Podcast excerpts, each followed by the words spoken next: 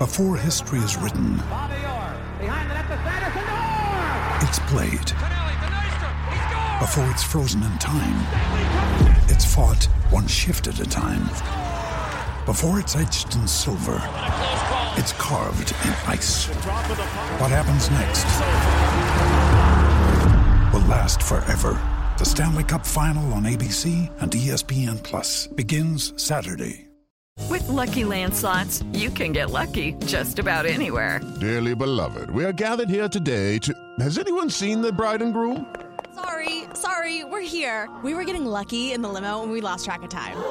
No, Lucky Land Casino, with cash prizes that add up quicker than a guest registry. In that case, I pronounce you lucky. Play for free at LuckyLandSlots.com. Daily bonuses are waiting. No purchase necessary. Void where prohibited by law. 18 plus. Terms and conditions apply. See website for details. Hey guys, it is Ryan. I'm not sure if you know this about me, but I'm a bit of a fun fanatic when I can. I like to work, but I like fun too. It's a thing. And now the truth is out there. I can tell you about my favorite place to have fun Chumba Casino. They have hundreds of social casino style games to choose from, with new games released each week. You can play for free anytime, anywhere. And each day brings a new chance to collect daily bonuses. So join me in the fun. Sign up now at chumbacasino.com. No purchase necessary. Group. Void were prohibited by law. See terms and conditions. 18 plus.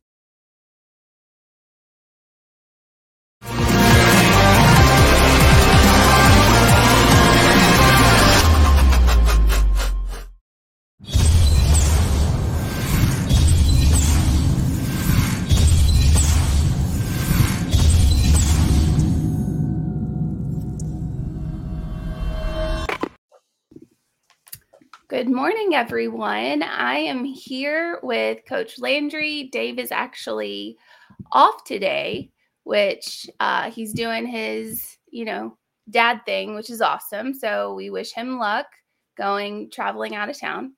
Um, so welcome to the show. Hope everyone's having a great morning. It's just Coach Landry and myself today. So let's get to it. This is the down and dirty at 30. Coach Landry, how are you? I'm doing great. Thanks for having me. It's good to be with you as always, and uh, good to talk to our great listeners. And hope everybody's doing well.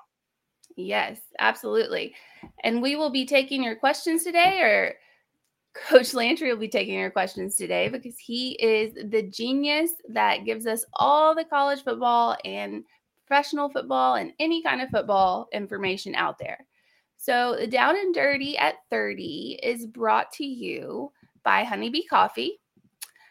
And I know I drink it every morning. Love it. Dave and I had a meeting there yesterday. It's just really good coffee. I mean, it's just, it is. It's just really good coffee. Um, I had a cappuccino. Really good. All you need is one. All you need is one.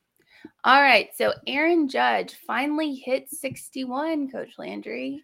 Yeah, I've been, uh, you know, we were talking before we went on. I've been watching it, uh, you know, every night as I'm doing my work and got it on one of my monitors. And uh, as he comes up, he's been hitting leadoff.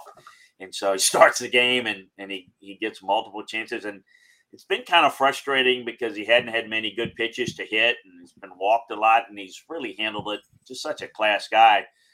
But so I'm sitting there and I'm kind of dozing off and but I just catch it. I mean, I'm I mean, I'm five minutes away from being, you know, uh, out.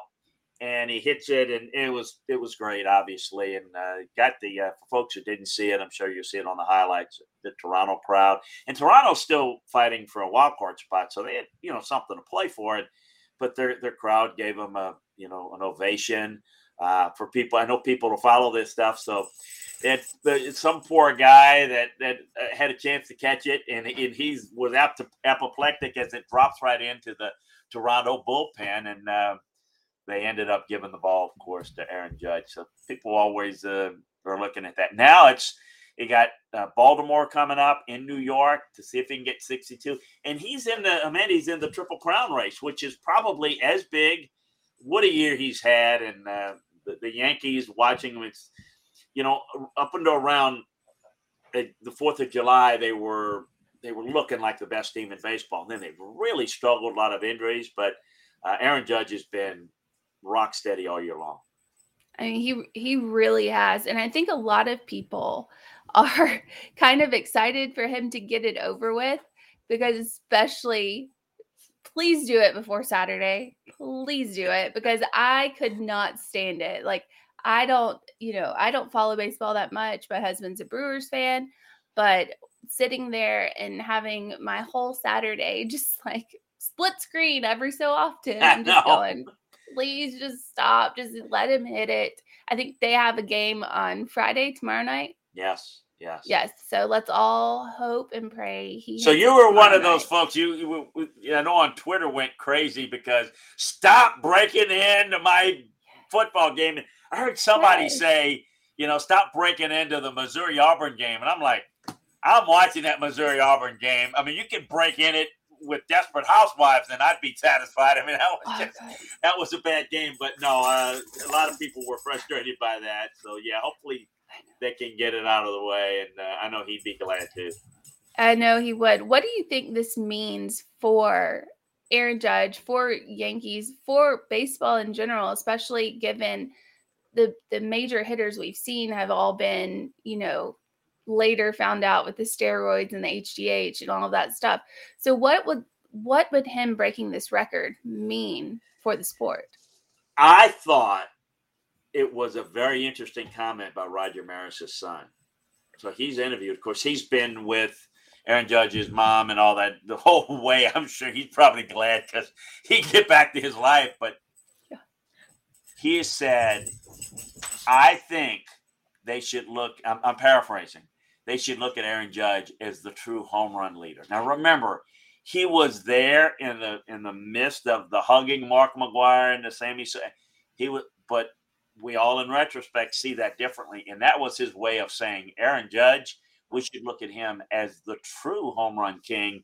You know, up with my dad and up with with the great Babe Ruth because, and Hank Aaron, the great Hank Aaron, of course, because they did it legitimately we know Aaron's done it legitimately because we have obviously different rules in terms of drug testing, and I think that's how a lot of people are going to see it. And he even made the the note, strong note that Major League Baseball needs to do something about it, meaning asterisk or whatever they want to do. And I don't know if they're going to do that, but I thought that was a strong statement for the son of Roger Maris, who was clearly in the corner of Mark McGwire and Sammy Sosa at the time that he's kind of looking at and says, well, this is legitimate. That really wasn't.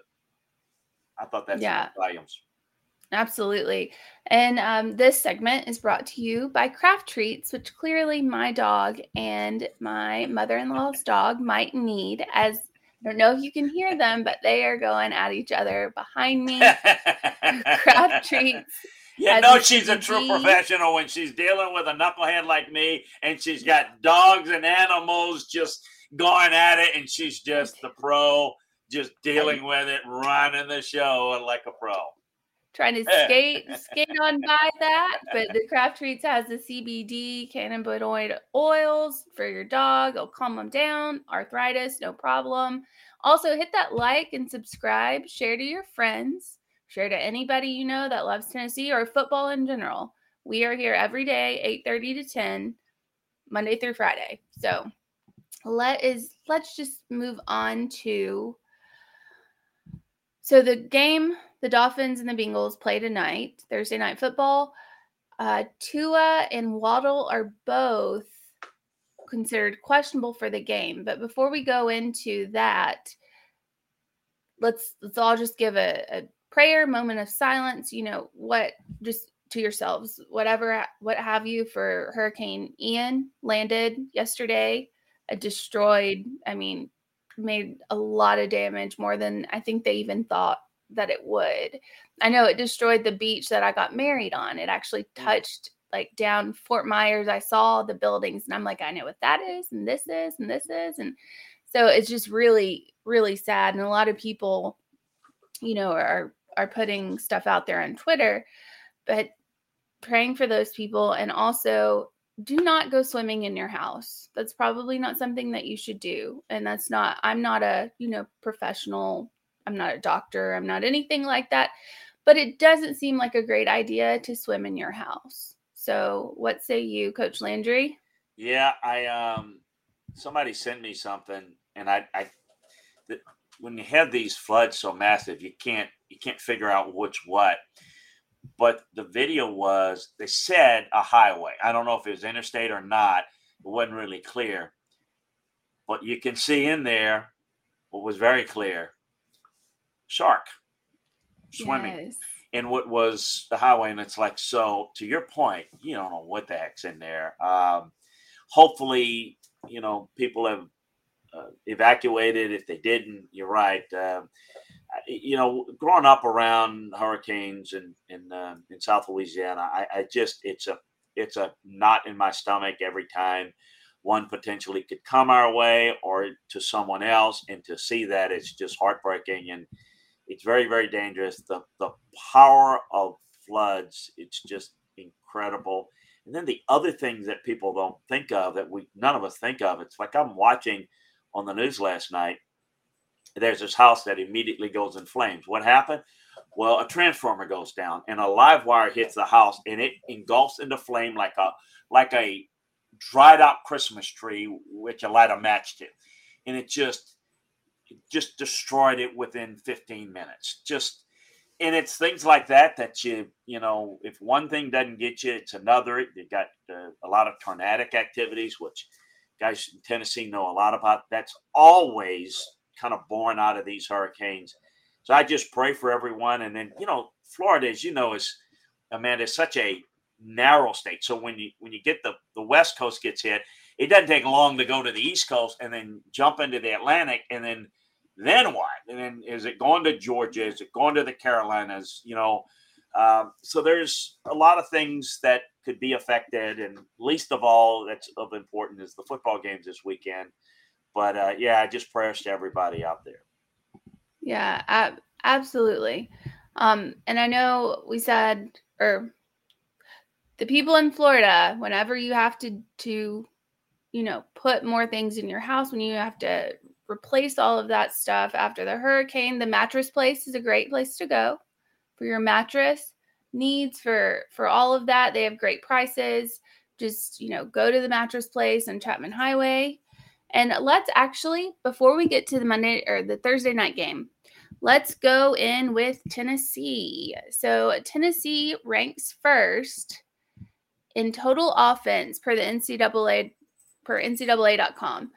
They have 303 plays, 2,237 yards, averaging 7.38 yards per play with 26 touchdowns and 559.2 yards per game that's insane to me. Like that that offense is I mean, we all watch it, we see it. Um that offense is crazy to me just to watch. So how long can Tennessee sustain this? Like how long is this are they able to run this type of offense and and put up these kind of numbers? Well, they're going to play better competition, better defenses going forward. But I tell you, I don't think their offense has played anywhere near their best yet. I mean, I think even that, if you look at it, I didn't think they had much rhythm against Florida early because Florida kept the football. Certainly, they were really good against you know uh, Akron and, and Ball State, um, as you might expect. Um, but they were a little bit out of rhythm against Pitt. So I, I think their best offense is going forward. Now the numbers may not stay quite the same because you're playing against better defenses, but um, I think their ability to run the football uh, and the ability to make explosive plays in the passing game is is a tough combination.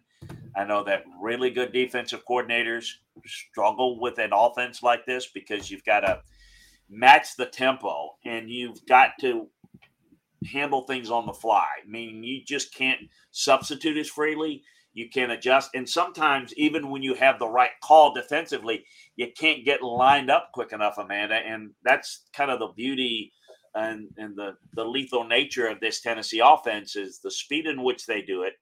You know, it's how they do it, not really what they do. And um, they're very, very effective. Hendon Hooker's playing well. I know we'll talk about him. Uh, And then, you know, their best receiver, well, I think Bru McCoy and, and, and their most polished receiver didn't even play last game out. So I think there's potential even for more growth for this offense.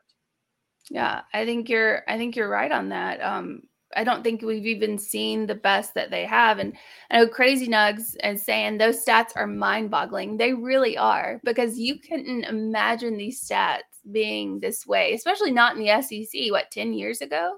No, This this would have been crazy. You know, yeah, foot- everyone football's was changed. You're right. Football has absolutely changed.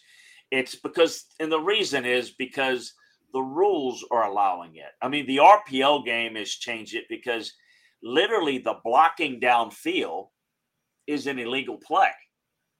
But when it's an RPO, it's not a run, it's not a pass, it's a run pass option.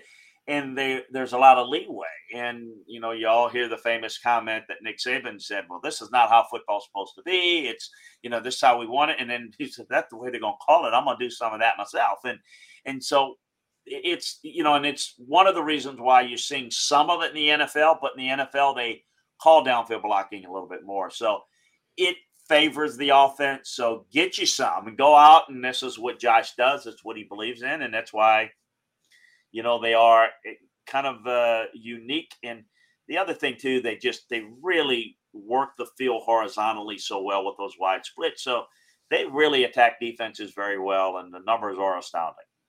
They really are. And speaking of get you some, Xulbeer.com. Get you some of that. Uh, Xul Beer is downtown, located on East Fifth. Great beer, craft beer. You know, every day of the week, go down there. They have to go stuff. Grab it. It's it's the best beer in town, hands down. So let's get to after the. We'll go to Hendon Hooker. Hendon Hooker is the sixth ranked uh, quarterback in power rankings. Now he sits behind CJ Stroud, Bryce Young, Drake Maye from North Carolina, Mm. which is a A- random. a freshman, a freshman, a true freshman that is, you know, killing it at North Carolina. Yes. I mean, he really is. Have we seen what is it? Trubisky came from North Carolina. Mitch Trubisky came in, but he, Yeah. you know, he was a late bloomer, and and some may say still trying to bloom in the NFL. But Drake Mays, he's better than the Sam Howell kid that came out of North Carolina um, uh, last. So he's really, really good. They don't play much defense, but he is very good, and uh, they, they've got a lot of weapons too. Yeah, and listeners, we will get uh, we will get to your questions. I promise. And crazy nugs, yeah, I'll get to that too. Um, but we're gonna go down this list, and I just want Coach Landry's opinion on which quarterback he would take out of this list and why you'd take them. So at number four, we have Caleb Caleb Williams with the USC. Um, number five, Grayson McCall with Coastal Carolina. Mhm. So that some of these names are kind of just crazy to me. Hendon Hooker falling in at number six. Uh, Jalon Daniels with Kansas. Never thought I'd see a Kansas quarterback on this list, but here we are. This is the new day in, in sports, new day in college football. We have uh, number eight, Dillon Gabriel out of Oklahoma. Number nine, Todd Centeio. Centeio? Yes, yes. James Uh, Madison. James Madison, uh, obviously big win last week over App State. Yeah, which is and somebody on college game day, I don't remember who it was, called it, and I was like, well, eh. but but I mean, it's true. It it happened, so that's pretty crazy considering App State beat Texas A&M. It's it's been a cycle this year. It like it's been. been. a cycle. It's been, I think, a little bit more so than it normally is. I see some, you see some upsets, but not like you've seen this year. Um, and number 10, falling at number 10 is Tanner Morgan from Minnesota. Again, not a school I would expect to be on this list. So, do you think with the QB power rankings, do you think they're necessarily in order of skill set, or do you think it's more just numbers? Uh, it's it's more numbers and it's more style and scheme of play. You know, a lot of uh, you know people will say, well, you know, who do you like the best? And well, it depends on what we're talking about. If we're talking about college quarterback, a pro prospect, those are different answers to different questions. I- think what's important too, and this is kind of the the, the real secret sauce of scouting and evaluating is how does a player fit into a certain system? You know, so you know, Hendon Hooker's a great fit at Tennessee. uh, but he's different than some other quarterbacks. Uh, uh, of the guys that are really good, that fit their system, but has a tremendous skill set to even do things on a different level, I'd probably say CJ Stroud of Ohio State. Loaded with talent. Um, that's a receiving corps that's the best in the country. Um, Ohio State's, you know, improved defensively. They can get three good running backs. CJ Stroud's special. I mean, he's he can.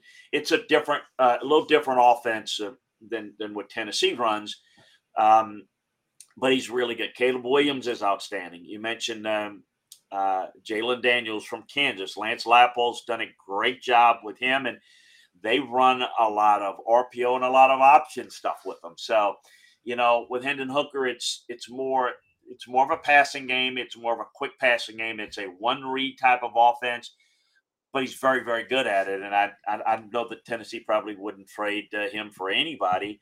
Um, and, and probably some of those other teams certainly wouldn't trade their guys for, you know, anybody either. That's just kind of the way it is. But that's a good list. And, you know, yet we haven't even talked about the guys who may be some of the better pro prospects. A guy that Tennessee's going to face this year, and Will Levis of Kentucky, who's more of a pure drop back guy that has better pro potential um, and is really doing a good job for a Kentucky team that's got a big matchup this week, by the way, against Ole Miss, of throwing the football all across the yard. So, yeah, there's a lot of good ones. But statistically, the numbers are not going to be there because they have a completely different style of offense.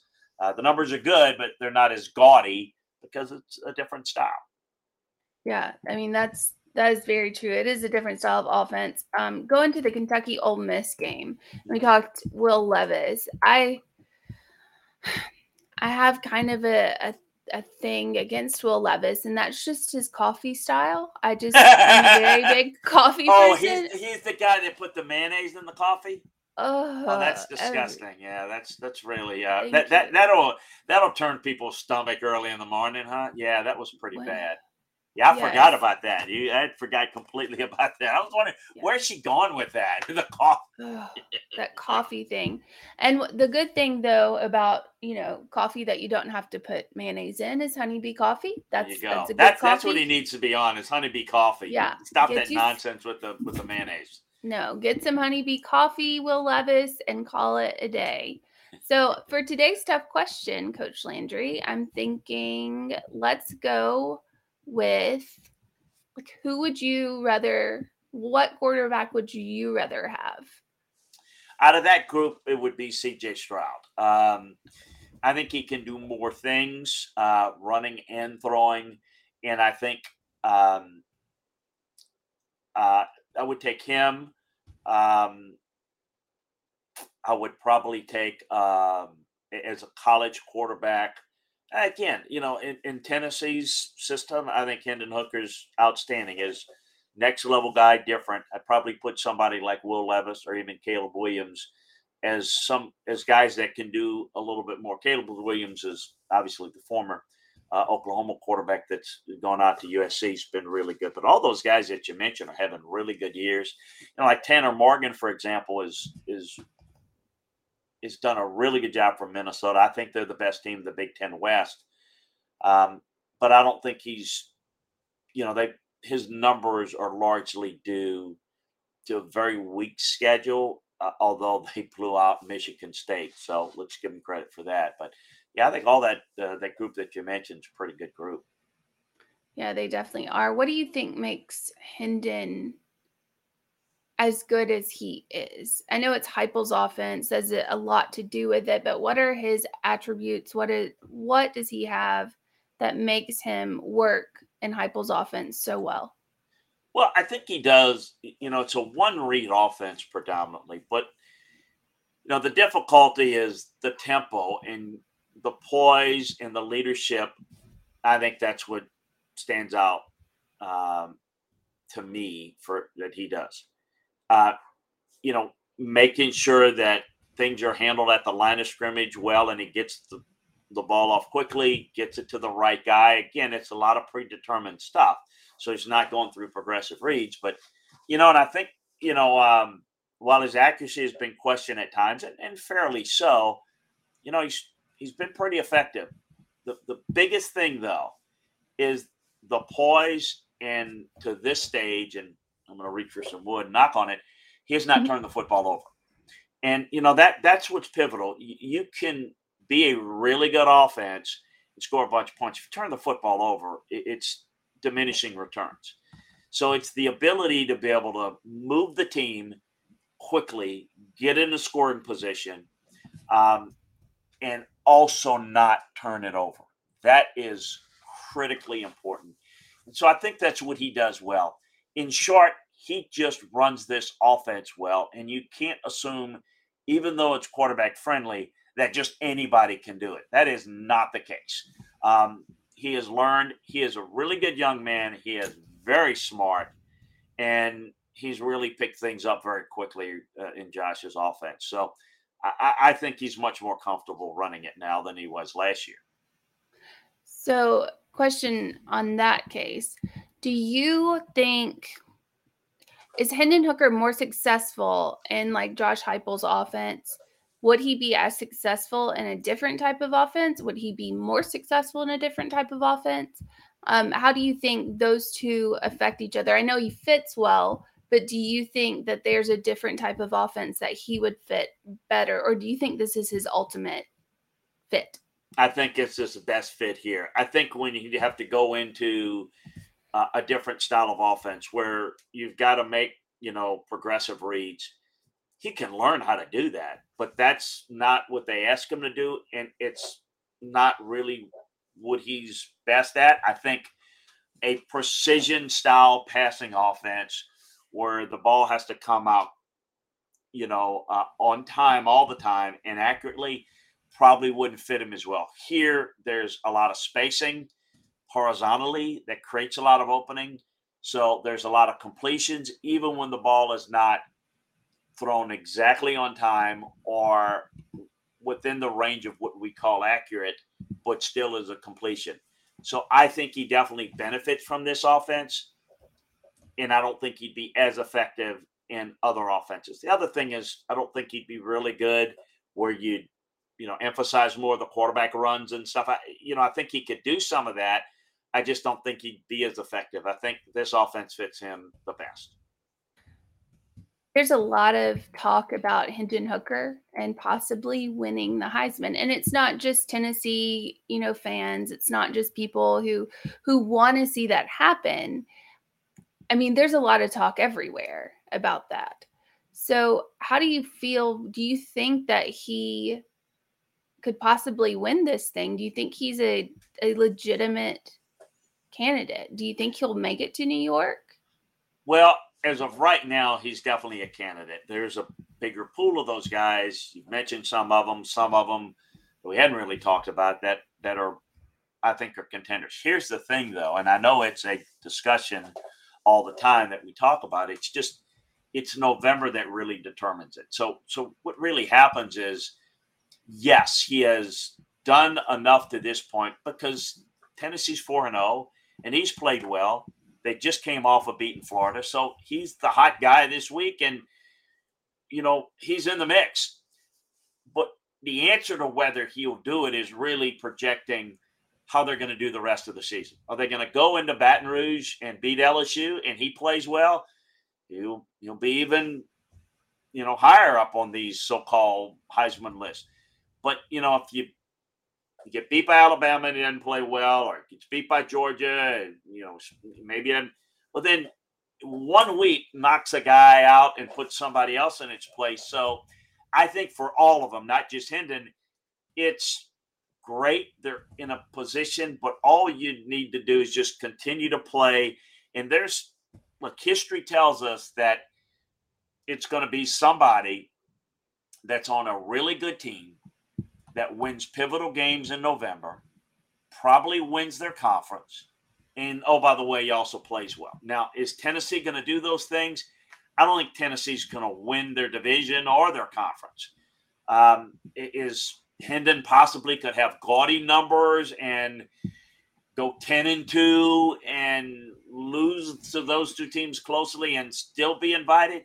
Perhaps, but it's really hard to forecast at this point because the answer to that comes later in the season in those games. So right now, it's just a lot of fun to say, yeah, he's a candidate, he's a candidate, but I think he could put him in that short list right now, which again doesn't mean anything. Yeah. Tennessee season coming up, coming forward. obviously, it's a bye week this week, which I think a lot of people are happy about. I know after you play a team like Florida, especially as as hard hitting, as crazy as that game is, as emotionally charged as that game is, you want some time maybe to rest, maybe to get your players back. Cedric Tillman, you know, he was out for the game. So going forward with that, what do you think Tennessee stands to gain from this week as far as injuries are concerned, as far as, you know, people um, getting people back to make them better, or do you think that the off week is is something that sometimes makes teams worse? Well, you know, bye weeks are what they are. The ideally you like them later because you have more attrition and and you might want to, but but sometimes you, you you take it where you can get it. So here's where they are. Here's what you want to do in a bye week. A you you can get guys back injury wise, hopefully, if if, if they're not uh, season long injuries, of course. But I always use the bye week to self scout. And, and basically, what that means is you study your team as if you were playing your team. And then what you try to do is break tendencies. So if you are formationally doing certain things and certain down and distance field position, you you try to understand that's what you're doing and that's what opposing teams are seeing. So we'll try to do something a little different. The other thing you can do is try to work certain aspects of your team, clean things up, special teams, sloppiness. Um, you know, I, I think you can use a little bit of time to rest, but I also think this early in the season, Amanda, I used to like to go good on good. I, I used to try to put ones versus ones, and I used to do that when we played like a, an Akron or Ball State. Okay, so you're not going to play a good opponent this week. So let's put ones against ones, which don't happen very often in practice. Work a little bit of that because that kind of substitutes maybe the lack of opponent that you're going to play this week if it's a weak opponent, or in this case, a bye. I think there are different ways you can do to get better because let me just say this. I think for all the platitudes, and they deserve them, you're 4 0, you're 4 0, and that's that. Um, but this team defensively has got a ways to go. They're sloppy on special teams. And I'm going to tell you, I think they're going to have to play better than they have to beat LSU on the road. And so now you've got to focus on getting better. What can you do to get better so that you can beat? And again, whether you win or not is relative to two things, right? I mean, it's it's how you play, but you can play really poorly in some aspects and still win the game. It doesn't make you better. It just has maybe has something to do with how that team played. Or you can play a really good game and lose. You know, so what you you can't judge your team by the wins and losses. You have to judge them on how they play to the standard that you set in all three facets. And if you do that, then you feel like your chances of coming out ahead in any game is obviously the best chance. You don't want to get into developing bad habits and being sloppy team because that's going to get you. It just it just is. Um, I thought last week Arkansas and A and breaking down the tape, neither one of them looked good. Neither one of them played good. Neither one of them should be happy. I mean, Arkansas is more frustrated because they lost the game and they were dominating the game early and they made mistake after mistake after mistake. But I don't look at it as man, A and M's figured it out now. I still think they got holes. I think they still think they might have trouble this week against Mississippi State. They're going to have to play a lot better to beat them. So from Tennessee standpoint, is look, it's great. You beat Florida. We discussed it, you know, early in the week. They really let Florida back in a game that Florida had no business being in. They defensively, this Tennessee team is not good enough yet. I don't know if they're going to be good enough all year long to beat the teams that they need to beat. I think it's the LSU game is big because I think if you win that, I don't like to look ahead, but I do think that the SEC East is soft. Vanderbilt, Missouri, and South Carolina, shame on you if you don't win all three of those games. I mean, that to me is games that Tennessee in no way, shape, or form should lose because those teams are not good enough to beat Tennessee. Tennessee can only lose it if they play poor. But I think Kentucky and LSU can beat Tennessee. Tennessee can beat them. So that to me, that game is maybe the first step. If you take care of business with all those other games, then that gets you in a possibility where maybe you can be a nine and three team. You beat beat both them and Kentucky, you can be ten and two. I don't think it's realistic to think. Just like I don't think it's realistic for those three teams that I mentioned to beat Tennessee. I don't think Tennessee really realistically can beat Georgia or Alabama. I think those teams would have to really play poorly. But you know, you can't worry about that. You have to play your best game. And I think most fans would be thrilled with 10 and 2. Uh, maybe I'm wrong on that. I don't know.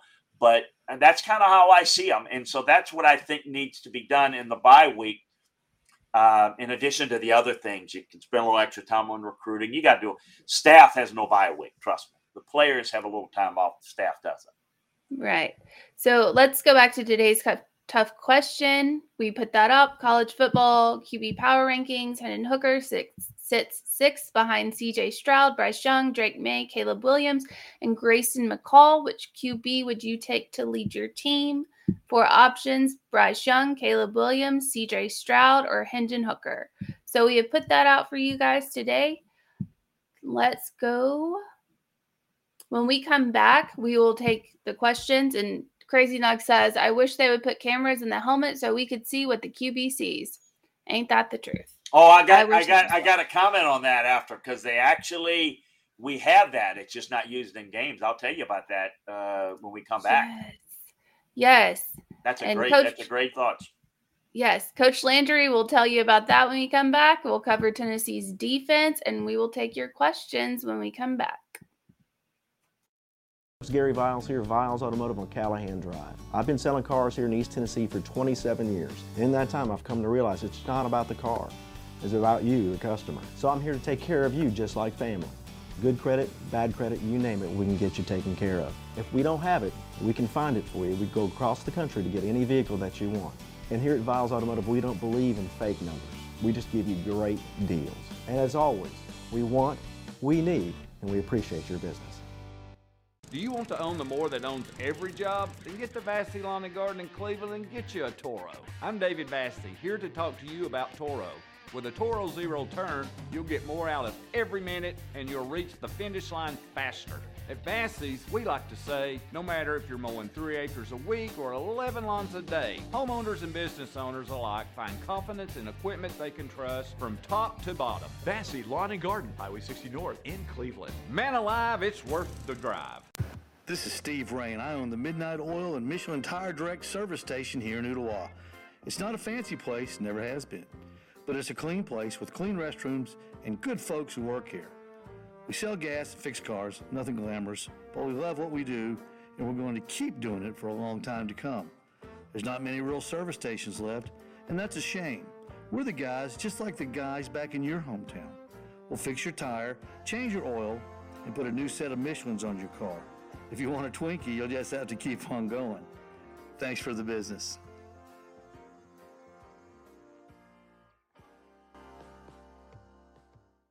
Hi, Mike Davis here with City Heating and Air, reminding you to always dare to compare.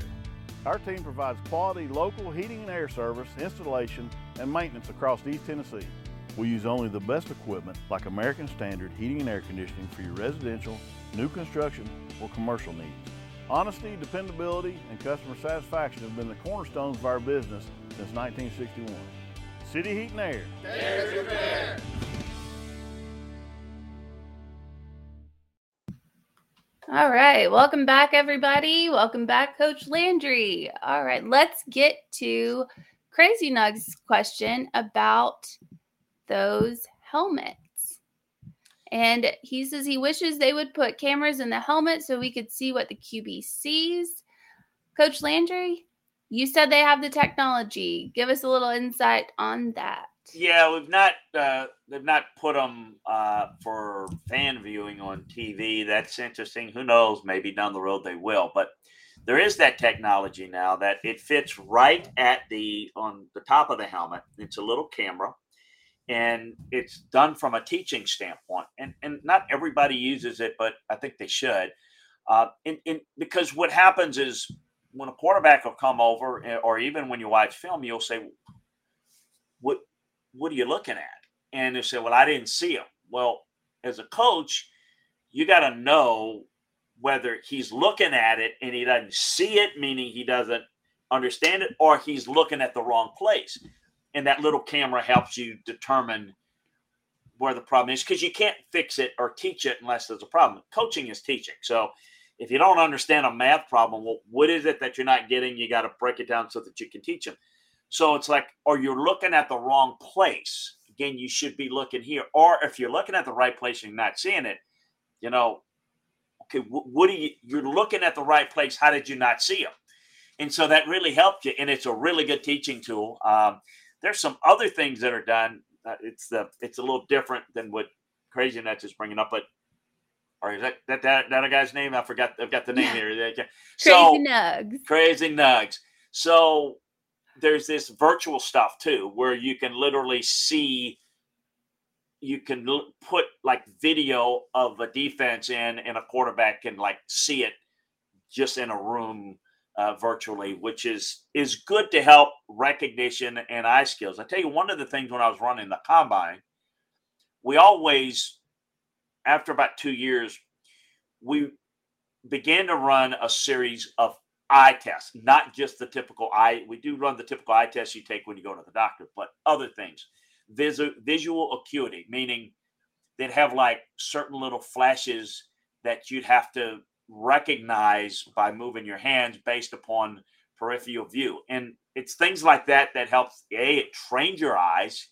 Eyes have muscles, and sometimes you just you don't you don't see things. So a lot of this virtual stuff, it's it allows you to train your eye to be looking. It's like any muscle.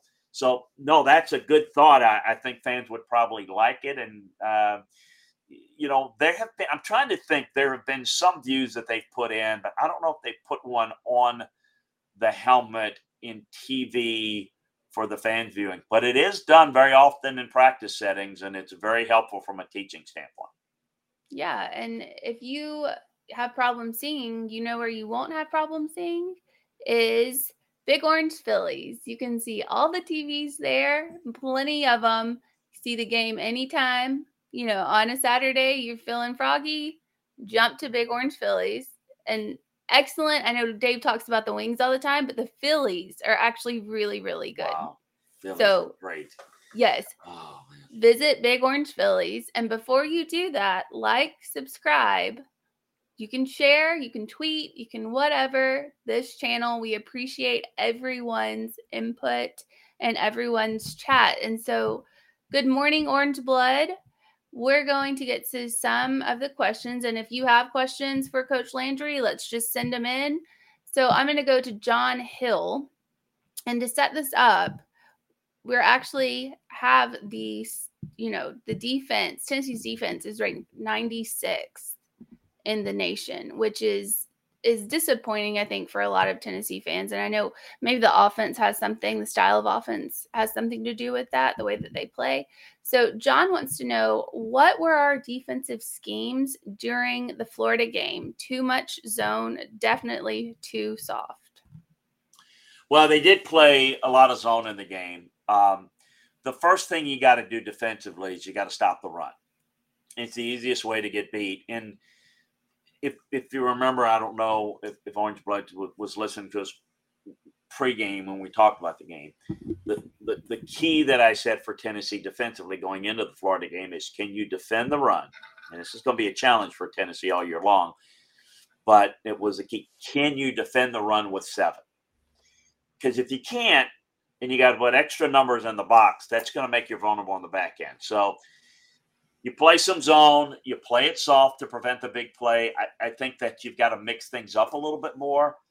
But I, I just think that, yeah, the tempo is a factor, but it wasn't the real factor in the game against Florida. It's, to me, uh, personnel deficiencies, the uh, inability, and people say, well, defend the run all that bad. Well, no, it's not about numbers. It's if you got to put extra numbers to stop the run, that makes you vulnerable against the pass. I don't think they can cover very well. Um, you know, that statistic, keep in mind. And I think statistics can be skewed. But in this case, that's considering they played Akron, Ball State, a Pitt team that had their quarterback, starting quarterback, out of the game for a half, and a Florida team that really can't throw it very well. And you hear all week, man, Florida found their, their passing game this week. They found it against Tennessee because Tennessee's not really good in covering. So I think there's some issues here, which is why I said, you know, LSU's trying to find themselves. They're trying to figure things. They threw the football very effectively and ran it against a much better Mississippi State defense. So you got to be prepared for that if you're Tennessee going up against LSU. But so I think that this Tennessee team is going to have to win games this year with their offense, meaning they're going to have to get leads. They're going to have to force people to, well, they're they're trailing in games, so we can't run the football. We're going to have to throw it. So at least you eliminate half of what the opposing offense is going to do, and you can concentrate on just coverage. but if you have balance, which Florida did, then it causes a lot of problems for Tennessee's defense, particularly if you can run it. Because if you're running it, what does that do, folks? That gives less possessions for the Tennessee offense, which less possessions is less chances to score and more chance that you will lose your offensive rhythm because this is a rhythm based offense. Um, all offenses are, but particularly this one. So I think those are the things you got to look at and and be concerned about going forward. And this is why I say it. Look, it's is a good team. I think it's going to have a really good year. It's going to win, I think, a number of games. But it is flawed. I think that I would, and I, I did this on my SEC football and beyond show this week.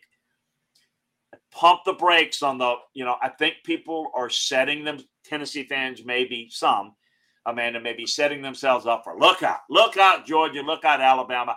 I don't think you're there yet. Okay. I think, you know, you, it's always possible to, to win a game like that. But this whole look out, we're 11 and 1, and can we make the playoffs?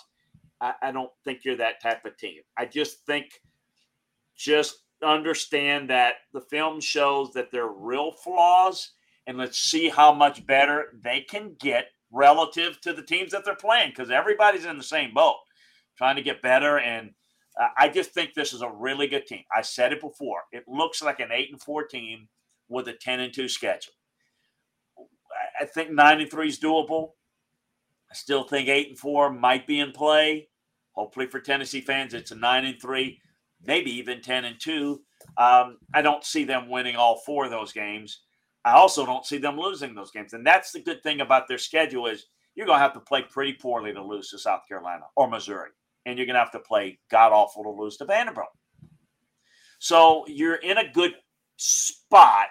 And you, I mean, you don't have to play teams that, you know, you don't have to play Ole Miss this year. You don't have to play Arkansas, which has some issues. So, so you've got a pretty decent break schedule wise to have a good record? It, does it indicate that this is on the way to a championship? I don't think they're quite frankly close with that. Um, hope I'm wrong, but that's how I see it. Yeah. So Crazy Nugs is says, "LOL." He's talking about me. Eleven and one. Here we come. And then the the innocent culprit. Twelve and zero. Oh, go Vols. So. Got to have hope, right? Hey, have hope. And look, who's to say? I mean, who's to say? I what, what could happen in a given game? I told Amanda this and Dave this before. I didn't predict A&M to beat Alabama last year, and they did it. So in a one-game scenario, you know, so you take care of your business. You beat LSU, you beat Kentucky, and you pull an upset over uh, Georgia or Alabama. You could end up 11-1. That's a lot of ifs that a lot of good things need to happen, and perhaps it will. Well, we saw a 2013 Auburn team where literally it felt like angels flew out of the sky to help the Tigers go to the national title game, in which they just got beat by FSU. But realistically, that Auburn team was not very good. And they just had stuff, just people, you know, Georgia, Georgia just laid an egg against them, basically. Alabama did the same thing. Like teams that were better than they were, they still beat. So I'm not saying it's likely, but with the way that Alabama's played or against Texas, let's just take it against Texas. Mm-hmm. The way that they've played against Texas and the way that Georgia just played against, and I can't even remember who it was. Kent, Kent State. Kent State. Yeah, I don't know why I couldn't remember that because that's where Saban went. So, yes. So the way that both of those teams performed, it, they clearly weren't their greatest, you know, performances. What do you see Tennessee? Can can Tennessee capitalize on a performance like that, or do you think Georgia and Alabama will just lock it up? Well, if they catch those teams playing like they did in those games, sure, then game's on. And I do think that Tennessee's offense poses problems for Georgia and Alabama that they don't see in other games that they play, meaning Georgia and Alabama. They don't see offenses quite like Tennessee. So the offense is what is the secret sauce to Tennessee. It, it's it's what makes them really difficult to play. Um, it's all about how much better do you get. And that's kind of what we're talking about. Okay, bye week and how does Tennessee get get tougher in the schedule? If you look at, I, I don't look at the Georgia game against Kent State as a trend. It's one game; it was sloppy. It's a teaching point. And if you look at Georgia and you look at Alabama, let's take them one at a time. I'd expect Georgia to get better and better. I would expect Missouri to get a slapping this week that is going to be probably more violent than it would have been had they played better against Kent State. Alabama, yeah, Alabama looked sloppy against Florida last year. They looked sloppy against A&M. By the end of the year, they were really good. Here's what I do know, based upon recent history, and in the case a large sample size with Alabama, they are not only talented, but they're well coached, meaning they get better and better and better as the year goes along. So Alabama doesn't have the receiver play that they've had in the past. But you start to look at it, I think you're going to start to see them get better and better as the year goes along. Why? Because all the great receivers they had weren't great immediately they step on. Jameson Williams was, had some experience with Ohio State, and he was a quick adjustment. But all of the guys that they've had, draw the line, we could spend two segments going on all those great guys, but they mm-hmm. they were developed, they were talented that were developed. So how good would Ja'Corey Brooks be and Traeshon Holden be and Jermaine Burton be by the end of the year? Maybe really good, maybe just a little bit better. Don't know, but history says Alabama gets better and better as the year goes along. Georgia, much the same way as Alabama, very talented, very well coached. So you can't count on catching Alabama and Georgia in their worst moments if you're Tennessee or anybody else. You know, maybe they will, maybe they won't. Probably you're they won't. So you're going to have to catch them by playing your best, and they're going to have to be off a little bit. And you're going to maybe, I think, the best chance in games like that for Tennessee is to get an early lead, make those teams play from behind, make them press, make them get out of rhythm, make them turn the football over. Then you got a couple of extra possessions for your offense because I think Tennessee's defense is not going to stop people consistently unless they're playing bad offenses. But maybe you can get some turnovers. And if you can do that, that's your chance. So I I don't see chinks in the armor in Alabama or Georgia. I see Alabama and Georgia as not as good right now as they're going to be at the end of the year. That's what I see. But we got to let it play out because maybe, hopefully, it's not the case, but catastrophic injuries take place. It, it can affect teams. Um, I think there's there's a big gap between Alabama and Georgia and the rest of the SEC. And that includes Tennessee, that includes Kentucky, that includes anybody else in the West. I think there's a big gap. You know, I hear I heard somebody say today I was on the show about that the SEC is really balanced. No, it's not. It's not in the East. You got three really bad teams in the East. Yeah.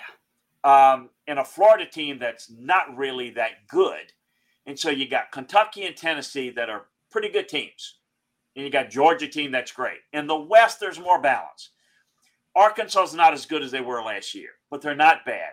A&M's not very good offensively, but they're not awful.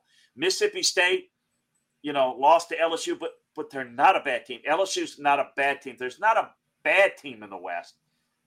There's three bad teams in my view in the East. There's Auburn. Oh, I'm sorry. Yeah, Auburn is Auburn is Auburn. A, is a mess right now. Yeah, though that's Hot right. Mess. They're they're a they're a they're a mess. They're they're the worst looking team in the West right now. Yeah, Um, you hate still- to see it.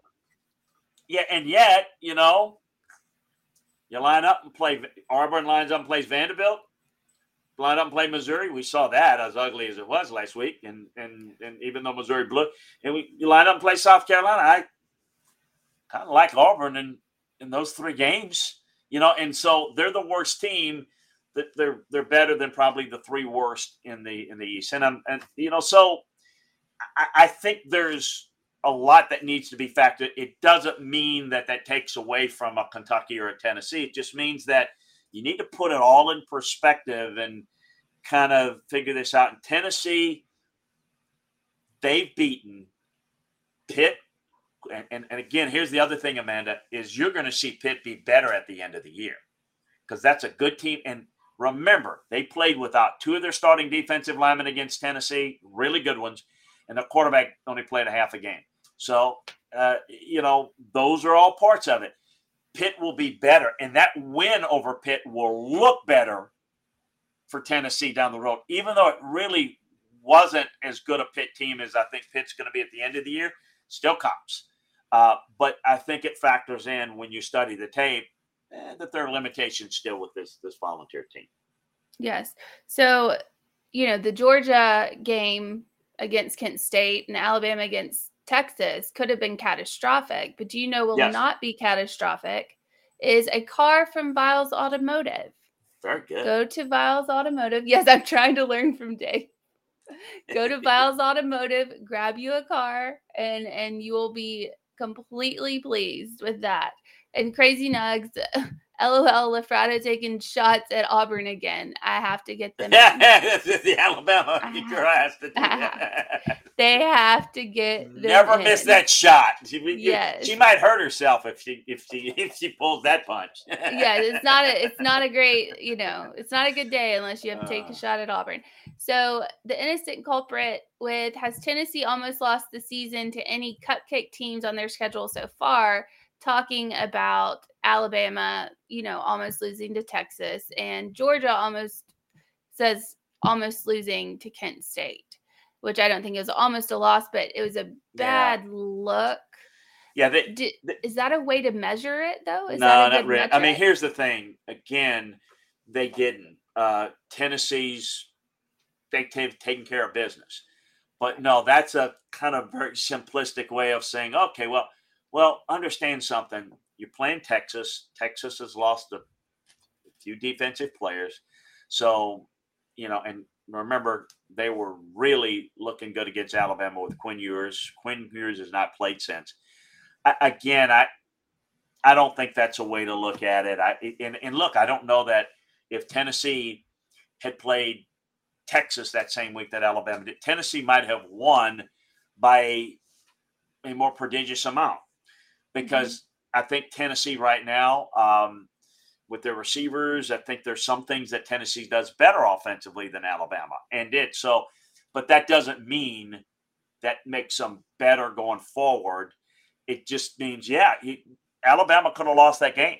Uh, Alabama did lose to Texas A&M last year. You know, uh, Georgia could have lost as well. They didn't. Tennessee didn't come close to losing a game, really. I mean, I, I think that I don't.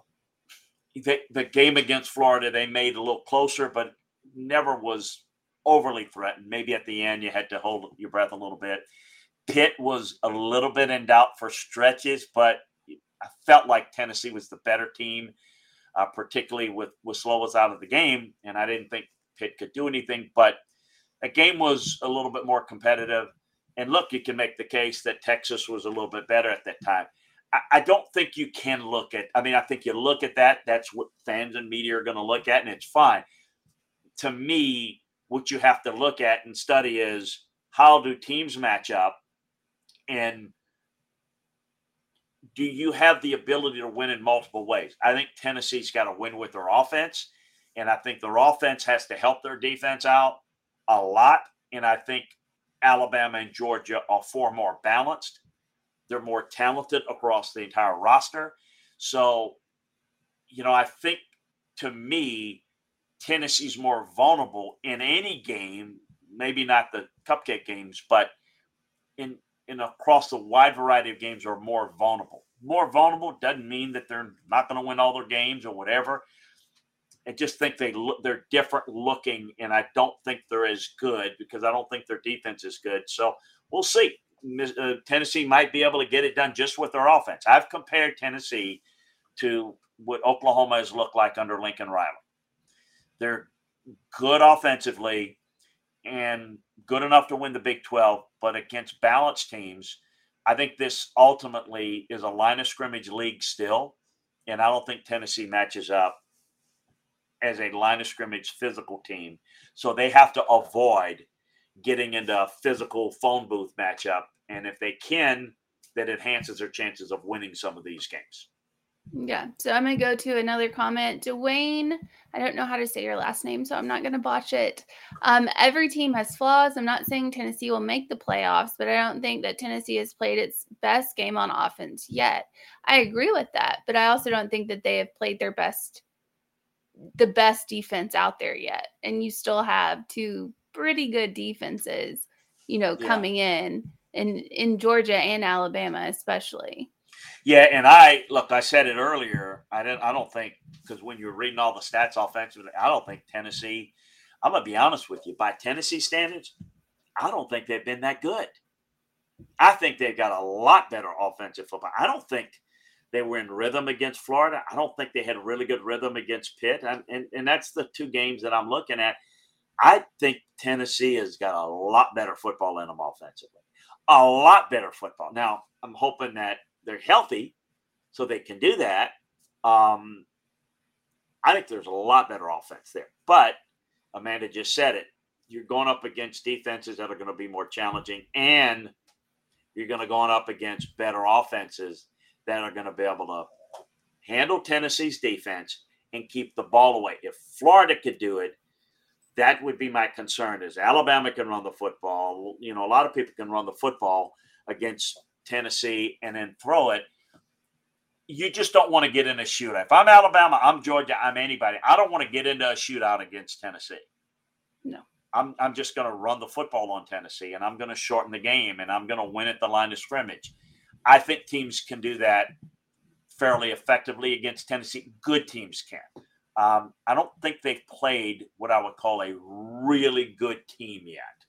Uh, Florida and Pitt, I mean, depends on how you define it. I, I, I, grade teams in scale, so you can say that Pitt and Florida are, are pretty good. If depending on how you want to analogy, I would grade them kind of in a low grade purple, which is solid teams what I consider really good are what I would call red grade, and then blues are the best. I don't think they've played one of those teams yet. They're going to play two of them on their schedule. Folks, we're going to know how good Tennessee is. They're going to play Alabama. They're going to play Georgia. That's two of the three best teams in the country. That's going to determine how good they are. I, you know, I think that LSU and Kentucky are winnable games and are losable games. That probably are the two games that are going to define their, define their season because I don't think their season should be defined on beating Alabama or Georgia. But I think beating Kentucky and LSU, particularly LSU this year, is doable for Tennessee. But it's also losable too. I think that if LSU plays their best game, LSU's got a lot of things that could cause problems for Tennessee, just like Tennessee can control uh, for LSU, and same thing for Kentucky. Yeah. So Crazy Nugs asked me a question, and I will answer that when we come back. Gary Viles here. I want to personally invite you to North Knoxville's newest sports bar and restaurant. It's Big Orange Phillies, located in Black Oak Center. And yes, folks, it's happening in Halls. Big Orange Phillies offers family-friendly environment with homemade meals and the best deli-style subs around. Billiards, darts, jukebox, shuffleboard, and cornhole, and a full bar. We also offer valet parking on weekends and during special events. We even have a covered back patio. It's happening at Big Orange Phillies. We want, we need, and we appreciate your business. Hi, Mike Davis here with City Heating and Air, reminding you to always dare to compare. Our team provides quality local heating and air service, installation, and maintenance across East Tennessee. We use only the best equipment like American Standard heating and air conditioning for your residential, new construction, or commercial needs. Honesty, dependability, and customer satisfaction have been the cornerstones of our business since 1961. City Heat and Air. There's your bear. This is Al's Dish Barbecue Supply, so come on in and see all the different rubs and sauces we have, plus a complete line of Green Mountain grills. Don't be overwhelmed. We have plenty of help so you can produce the best barbecue and amaze your family and friends. Barbecue is America's food. We'll do what we can to bring you all the best products. We're Al's Nest Barbecue, where Chattanooga goes to grill.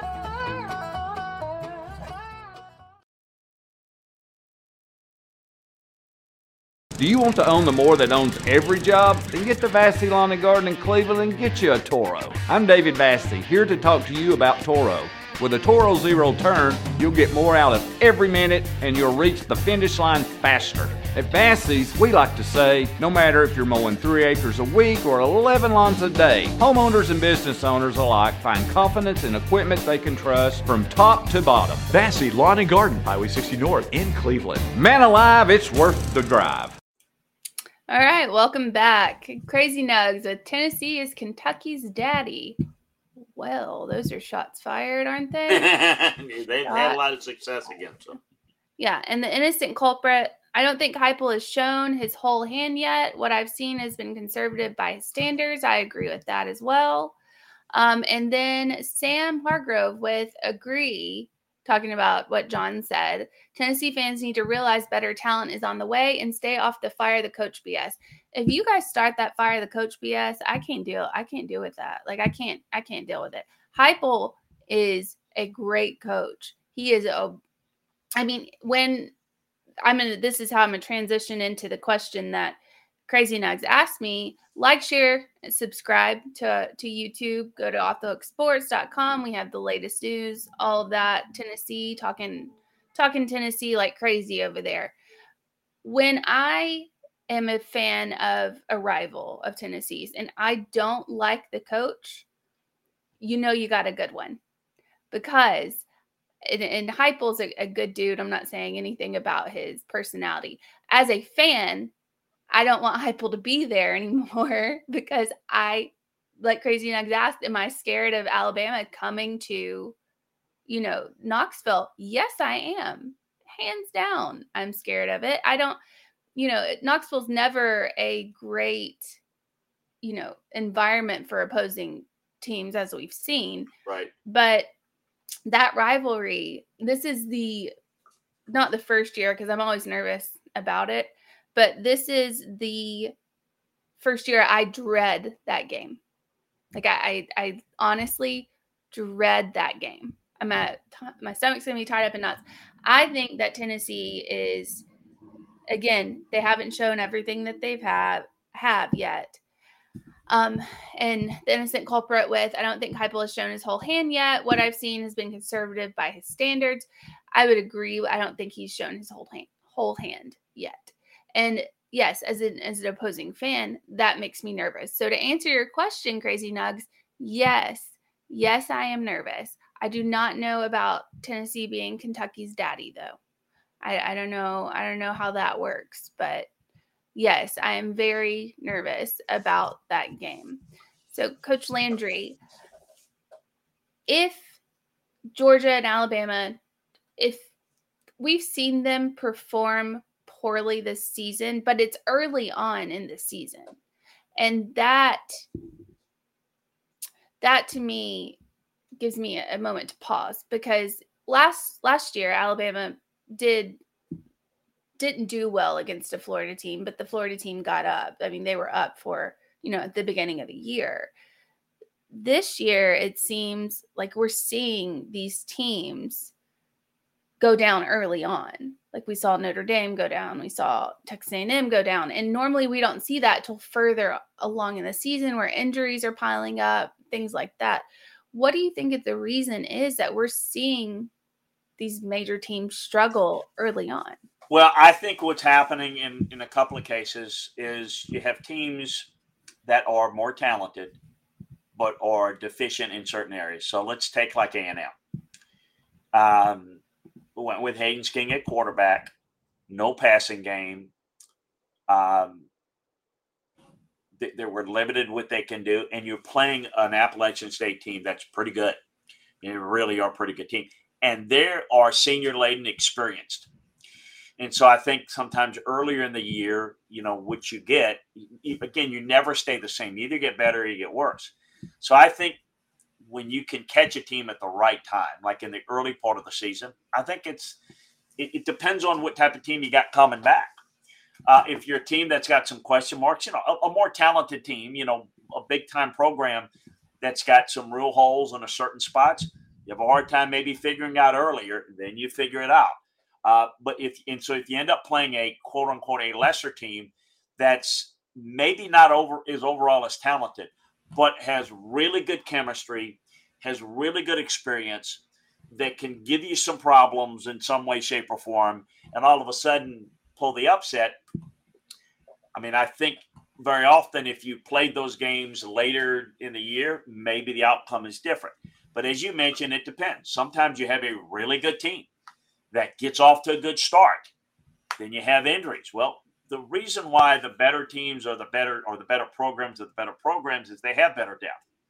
The teams say, well, well, this team has injury, that team has injury, same thing. It's not. If you're not as good of a program, if you're not as good of a team, injuries of your frontline players are going to hurt you more than somebody that has greater depth. So, you know, I kind of look at it like this if you're a program like Alabama, Georgia, Ohio State, hate to say it, but they don't need to play very well to win most of their games. I mean, they're going to line up and win most of their games, even if they don't play very well. And and that I think they know that too. And I think like Georgia, they didn't play inspired. Well, that it's frustrating as a coach.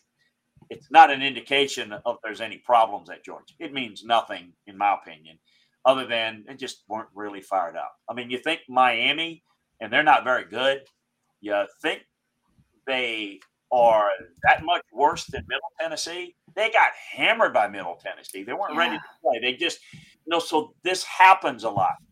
So the better teams, you know, that if you build a program with elite level talent, like the three that I mentioned, and I think Clemson's been in that group too over recent years, of you know, past to where you don't have to play your best, you still find a way to win. And so people don't care about anything other than whether you win or not. As a coach, I'm just trained differently. It's about how you play because how you play determines whether you're going to win and who you can win against and what are your limitations. So, fans and the media, understandably and rightly so, they just want. They're 4 0, they're this, they're that. To me, you know, uh, I don't look at Alabama as flawed. I mean, they're flawed by Alabama standards. They're not this elite dominant, but they're still one of the three best teams in the country. They may not win it this year, which for them is a bad year, but they're still better than everybody else in the SEC with the possible exception of Georgia. It doesn't mean that somebody can't do what Texas did you know, and almost beat them, or what uh, Florida did last year, almost beat them, or what A&M did and beat them. It can happen. It's not that Tennessee can't beat Alabama. They can. It's just a much more narrow path. There are more ways in which Alabama could win it. And if they played 10 times, Alabama probably wins seven or eight out of 10. You only play once. And if you have that game, you can do it. And to your point, as you being an Alabama fan, Mm-hmm.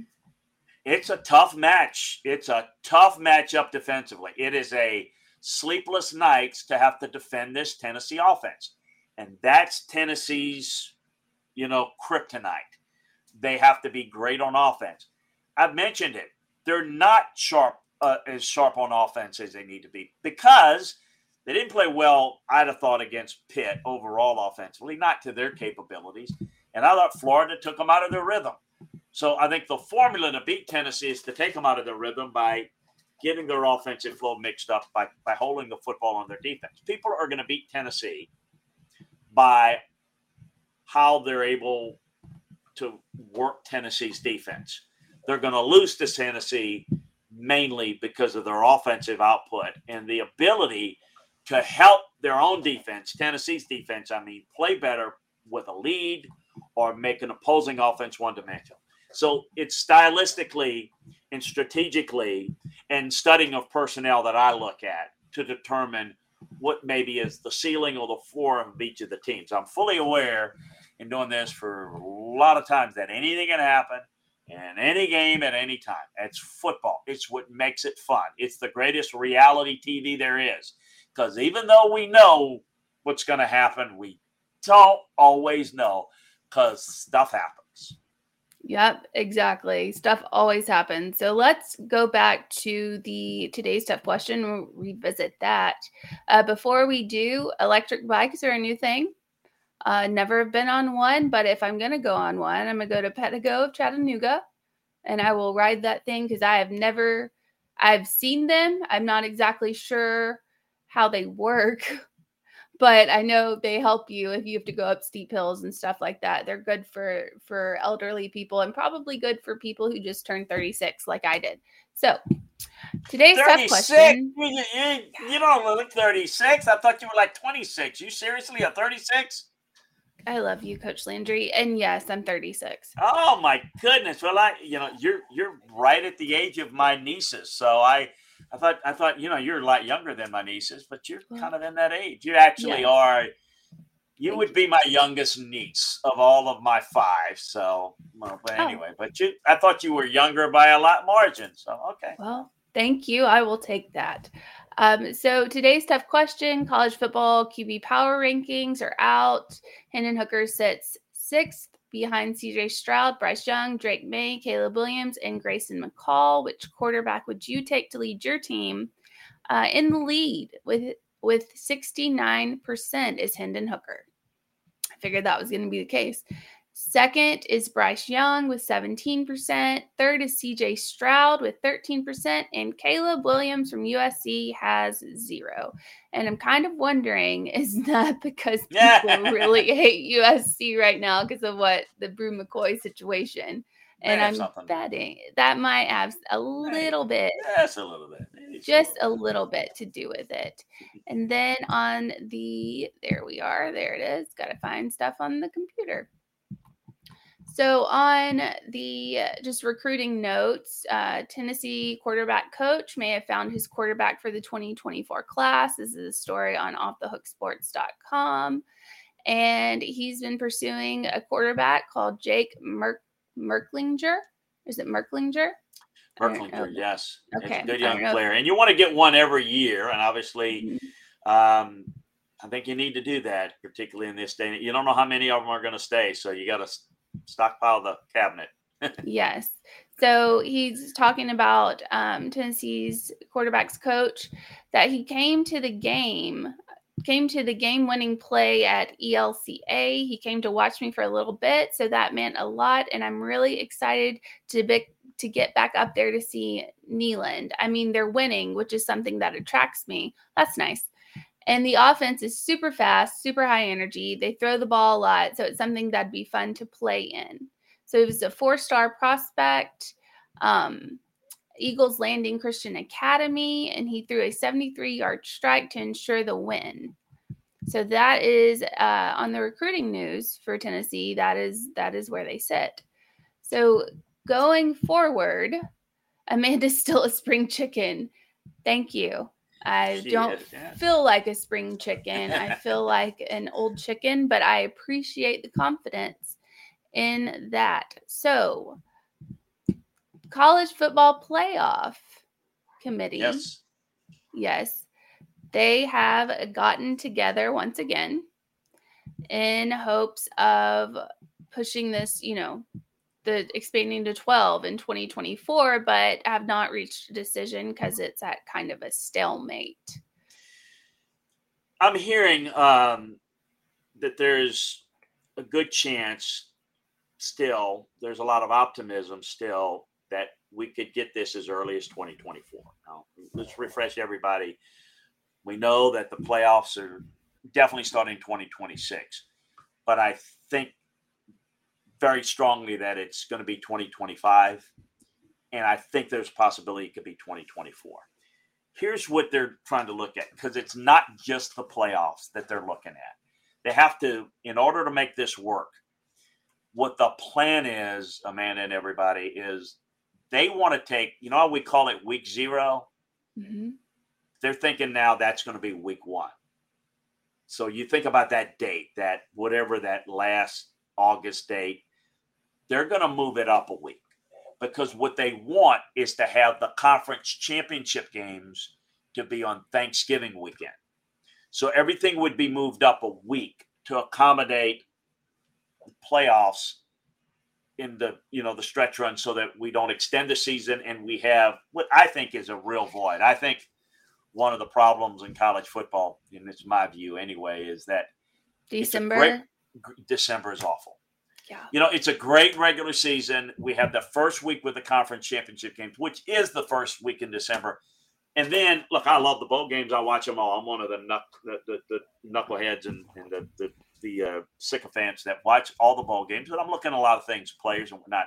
But most of those games are not really good. And you take a month off, and then you have the playoffs.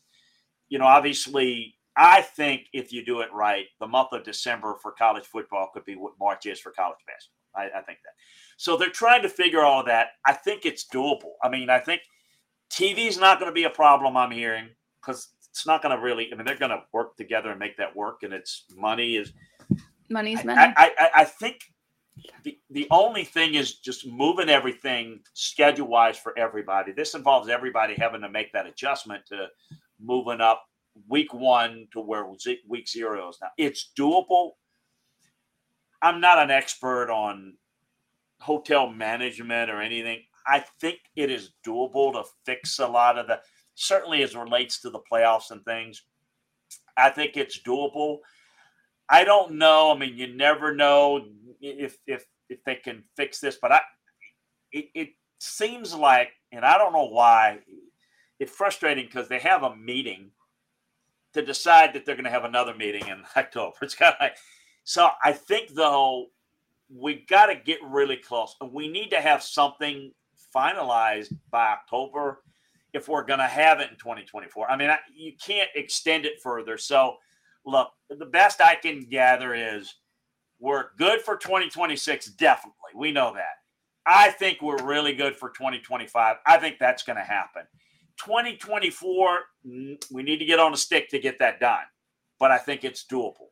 So, yeah, you know, we got one or two more years uh, after this year of the way we're doing it, and then we're off to the 12 team playoff. And then it's going to be interesting to see how the dynamics could change. Because now I'm gonna I'm gonna take you into a 12 team playoff right now. Right now, this year. Well, Tennessee and Kentucky, people like that, they got a real shot. The problem for Tennessee and Kentucky is you got to get through Alabama and Georgia. Well, 14 playoff, it's folks, it's probably not going to happen. If I put Tennessee or Kentucky in the Big 12, I think they can compete with Baylor in Oklahoma State, in oh, Oklahoma, and they might be able to win that league, and they might have a better chance of being 12 and oh or 11 and 1.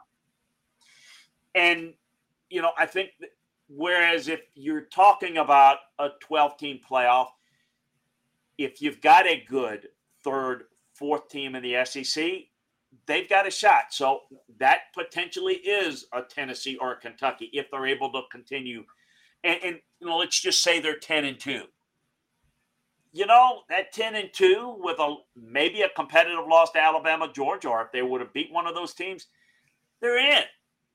You know, in this year's playoffs, it's it's yeah, you're going to have to win the conference title if you're. T- I mean, that's tough. That's that's a, that's a big ask to beat maybe one or both of them. And oh, by the way, go and beat Alabama maybe a second time or beat them in the you know play them the second time and beat them.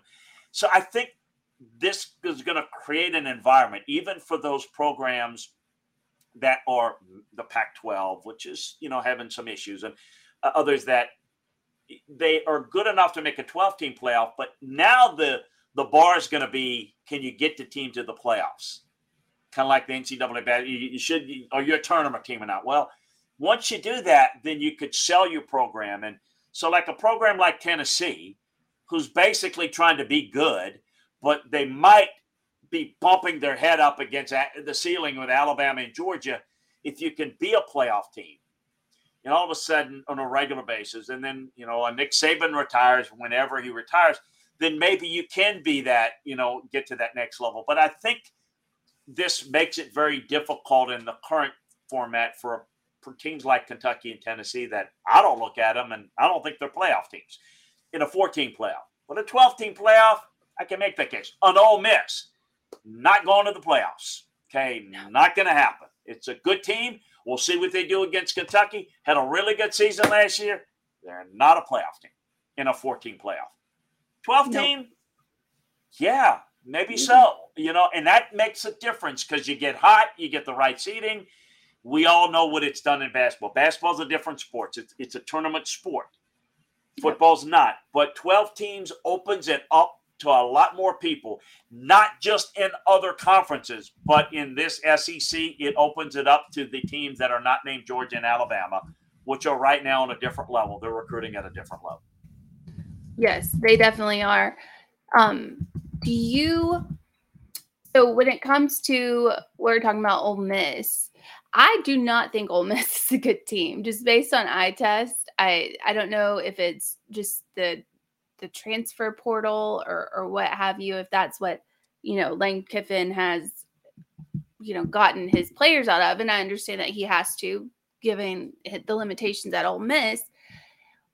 But they do not, to me, look like a, a, a good team. What is your opinion? And I know you said good team; they were you know okay yeah, last yeah, year. But what is yeah. your opinion on them this year so far? I thought they were better last year. I, I think they're a really good running team. They got three outstanding running backs. Jackson Dart has been fine. Uh, he, he's, but it's the running game. I, I really have concerns about their defense. Um, I don't think they're very good defensively. Um, I knew Tulsa would give them a, a game last week. They gave them quite the game. And I don't think that's just all they weren't ready for. I, I just think this team is going to struggle against good offenses. Um, you know, um, so they're going to, but they can run the football well.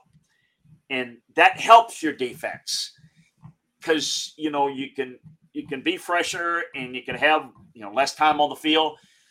I I look at this game where Kentucky is the more balanced team. Kentucky's better defensively than Ole Miss. Kentucky's getting good play out of Will Levis and the receiving corps. They haven't run the football as well as Kentucky normally does it. They get Chris Rodriguez back, but it is in Oxford, and I think turnovers are a big factor. It always is. So I think this game's intriguing. If it was in Lexington, I'd feel a little bit stronger about it, but I still think Kentucky's the better team. We'll see if they win the game or not. But look, I, I'm with you. I think Ole Miss is is good. I, I don't think they're special. I thought last year they had some special qualities to them that they lacked, and their special quality was quarterback. And look at, I mean, he just kind of put them on their back. They don't have that. Jackson Dart can't do that. Um, but I can tell you, I think they're better at running back this year. I think they got three guys that are, can really do it. So, a good team. I think the West, as I said, I think State's pretty good. I think you know, the uh, Ole Miss is pretty good. I think Alabama. I mean, I think Arkansas is pretty good. Um, I think LSU is pretty good. Just mentioned Auburn is really struggling. Everybody's pretty good, and then you got Alabama, uh, which is not playing their best ball by their standards, but they're still, even what they are now, or better than everybody else in the West. And I think the yeah. West is a tougher week in and week out is tougher than the East because as we said before, I think you got a Florida team that's not nearly as good as there will likely be in the future, and you got three opponents that, quite frankly, if you're Tennessee and Kentucky, you should beat very easily. So I think it's a little softer in the East, personally. Yes. So, and I know that Crazy Nugs just said Kiffin to Auburn. I've heard that rumor. I don't think that is beyond impossible. It's not impossible. Uh, he's been mentioned. Um, Hugh Freeze is a guy that they were very interested in. At least um, Jimmy Rane and the big boosters were uh, when they were trying to push out Bryan Harsin last year. Um, it'll be interesting to see. Those are two names to keep in mind. There'll be some others. There's a very strange operations there at Auburn, and uh, right now, who's going to make the call? Going to be the boosters. Going to get an athletic director involved? Can get one of those. Those are always different issues, but Auburn's uh, Auburn's is always very uh, an interesting. It's a soap opera uh, that that is fitting of daytime television, no question, and on the plains. Yes. And I know Hugh Freeze was one of the coaches that beat Nick Saban, and that twice. Yes, and that two matters. Times, two a- years in a row. Yeah, he absolutely Yeah. does.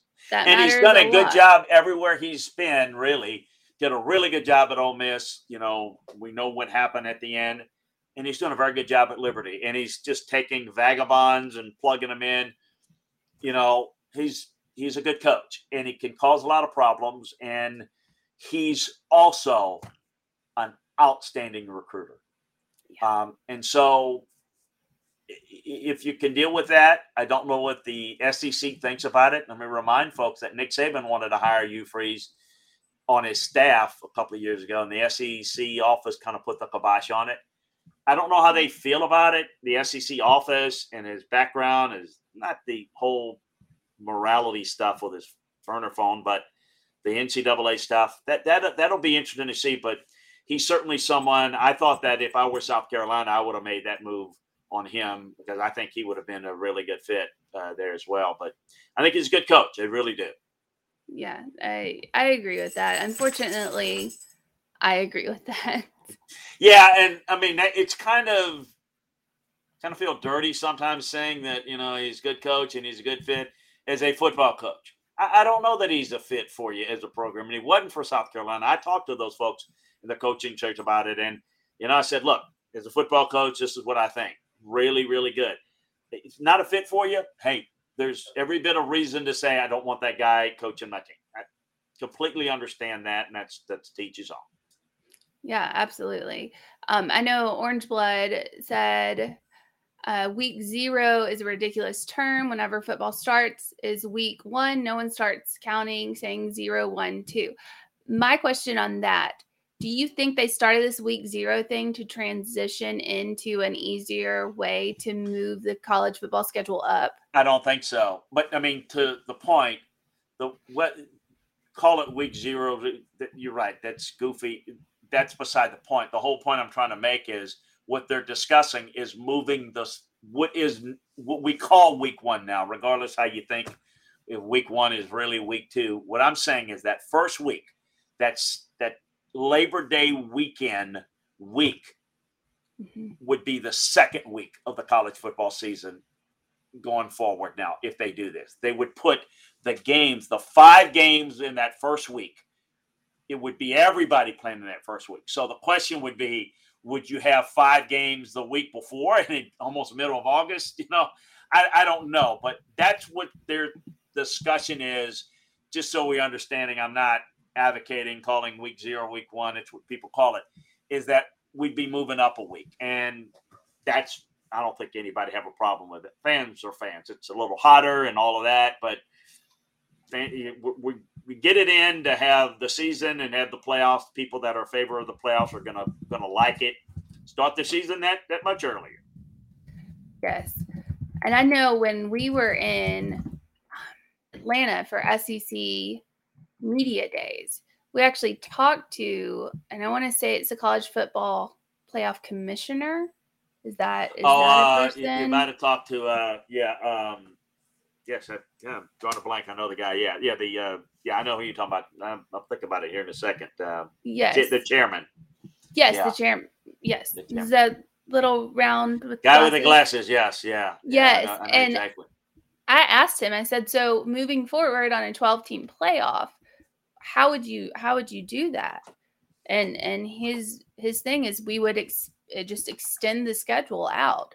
So with that being said, I know there's a lot of um, stories coming out about the the playoff expansion going in and messing up, like competing head to head with with NFL on that. Yes. Yes, that's the other thing they have to look at scheduling wise. The, the one thing they've tried to avoid is, you know, playoff wise, you don't want to get caught up in playing on up against the NFL. Folks, we all love, you know, the the uh, college football. But the, the, the NFL, you know, is is the king, and you don't want to hurt your overall um, numbers, television numbers, because that's what leads to um, to the the money that comes about. You know that that's so rich, and so, so they they're they're cognizant of that. And I know many fans say, "Well, I'm going to watch the playoffs over the NFL." Well, it's not about that. Is they want to have as many eyeballs as they can, and they know that the people that are huge fans of college football are going to watch it all the time. Uh, if it's me, I don't care. I'm going to have multiple games on the TV, but I'd rather have it to where I can focus on college football at a certain time and you know college football, uh, pro foot, uh, the NFL on a, on a certain time, and that's what they want. They want the casual fan to come into that, and they don't want to be split up with the NFL. So they've got to they've got to work with that on on where things uh, will go. Yeah, and I think we should touch more on that tomorrow. Um, let's get to. I know we've ran super long, so let's get to message board bingo. And I don't have the crazy music back here. I don't have the, we the, can do like, without the crazy music. space music. So, first one I'm going to read is coming from a Big 12 school. A high school coach coached circles around him. So, smoke them if you got them, boys, because we are screwed. And we'll give everyone 10 seconds to post your guests, guests, guesses if you want to guess on message board bingo. Let's see. Very bad at like handling stuff. Does Landry win a shirt if he gets it right? I don't. Uh, know. No, no, no, no. I, I don't think I'm eligible. I don't think I'm eligible for it. No, no, no. I, I um, could you could you repeat it again? Absolutely.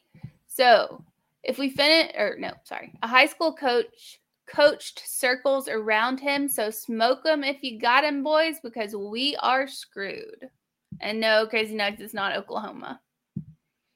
Uh, Well, it's a good let guess. me let me know when we want to give the folks time. I, let me know when I'll answer it whenever you want me. Yeah. Oh, Big. 12 school. You go ahead. We had Oklahoma and Nebraska. Well, Uh, it's it's uh, it's Joey McGuire and the job that he did at Texas Tech against Texas last week in Lubbock. so it would be, yeah, Texas.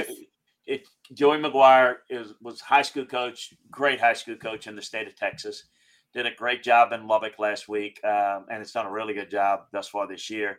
They beat um, Steve Sarkisian and uh, Texas this past week. Um, Yeah. so that's the uh, that's what happened there. So literally, um, you know, I guess the Texas folks are already, Yeah. you know, They- jumping jumping off the curve there because uh, they got beat by quote unquote a high school coach, a very good coach though, uh, Joey McGuire. So I have, let's do one more. So Hugh Freeze, he will be named the head coach before the end of next week. 10 seconds. I can't sing, or I would do like the Jeopardy thing. So that so that's a yes or no thing.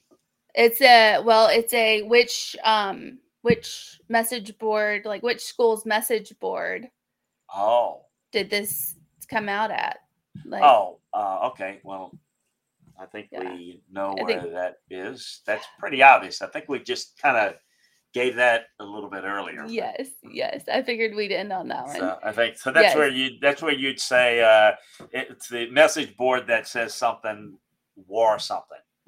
Exactly. War- Crazy war, Nugs. War, war, warbird. War, war, eagle. Warbird. No, I'm just saying war eagle. Yes, we don't know what their mascot is, but um, yeah, Crazy Nugs guessed it. It is you go. Auburn. So all right. top of it.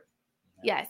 So like, subscribe, share, share to uh, fans that don't even like Tennessee because we cover everything SEC, NFL, all of that. And we didn't even get to the game tonight with Joe uh, Joe Burrow versus Tua if Tua even plays. We didn't Yeah, we'll see about about. Tua's back. It's going to be a fun game if Tua plays, Jaylen Waddle plays, uh, the back issue, game time decision. If he can play, I thinking he's going to play, but I don't have any insight into that. It's just my gut feeling on it. And uh, again, real quick, Amanda mentioned it earlier. God bless everyone out there. I know we all have seemingly have friends, family in the Florida area, and if you're in, you know, in the path, uh, be safe. And as this storm may cause some at least flooding problems elsewhere, so the best to everyone. And folks, keep an eye out. It's not that important in the relative sense, but we know that um, Florida's game against Eastern Washington is going to be on Sunday. Right now, Florida State Wake Forest is staying at 2:30. Uh, it looks like um, uh, Kansas City and Tampa Bay may be played in Tampa. It might be played in Minnesota. They may move that game because of it. So uh, again, not that the football is all that important in the grand scheme of things, but if you're watching and following, and uh, there's some there's some weather happening, and we wish the best for everybody. Yes, absolutely. Wish the best for everyone. So, uh, thanks, guys, for and thank you, Coach Landry, for being a part of the show. Hopefully, maybe you could join me tomorrow. We'll see. Um, yeah, sure. Uh, I will. Uh, I will be a round. I've got a. Uh, I've got a. I got a, another show at seven thirty. But we'll we'll talk. Yeah, I can. I can jump in there after I get done with them. Absolutely. So you let me know. Hey, great. Thank you for having me. Great job, Amanda, and thanks for everybody that contributed. It's always more enjoyable when folks can chime in and ask whatever. So great job, everybody. Got some really sharp listeners. Yeah, absolutely. Thanks, everybody. Have a great day. This has been Off the Hook Sports. Hey guys, it is Ryan. I'm not sure if you know this about me, but I'm a bit of a fun fanatic when I can. I like to work, but I like fun too. It's a thing. And now the truth is out there. I can tell you about my favorite place to have fun Chumba Casino. They have hundreds of social casino style games to choose from, with new games released each week. You can play for free anytime, anywhere and each day brings a new chance to collect daily bonuses. So join me in the fun. Sign up now at ChumbaCasino.com. No purchase necessary. VGW. Void were prohibited by law. See terms and conditions. 18 plus. Lucky Land Casino. Asking people, what's the weirdest place you've gotten lucky? Lucky? In line at the deli, I guess? Aha, in my dentist's office. More than once, actually. Do I have to say? Yes, you do. In the car before my kids' PTA meeting. Really? Yes. Excuse me, what's the weirdest place you've gotten lucky? I never win and tell. Well, there you have it. You can get lucky anywhere playing at LuckyLandSlots.com. Play for free right now. Are you feeling lucky? No purchase necessary. Void where prohibited by law. 18 plus. Terms and conditions apply. See website for details. Lucky Land Casino. Asking people, what's the weirdest place you've gotten lucky? Lucky? In line at the deli, I guess? Aha, in my dentist's office. More than once, actually. Do I have to say? Yes, you do. In the car before my kids' PTA meeting. Really? Yes. Excuse me, what's the weirdest place you've gotten lucky? I never win and tell. Well, there you have it. You can get lucky anywhere playing at LuckyLandSlots.com. Play for free right now. Are you feeling lucky? No purchase necessary. Void where prohibited by law. 18 plus. Terms and conditions apply. See website for details.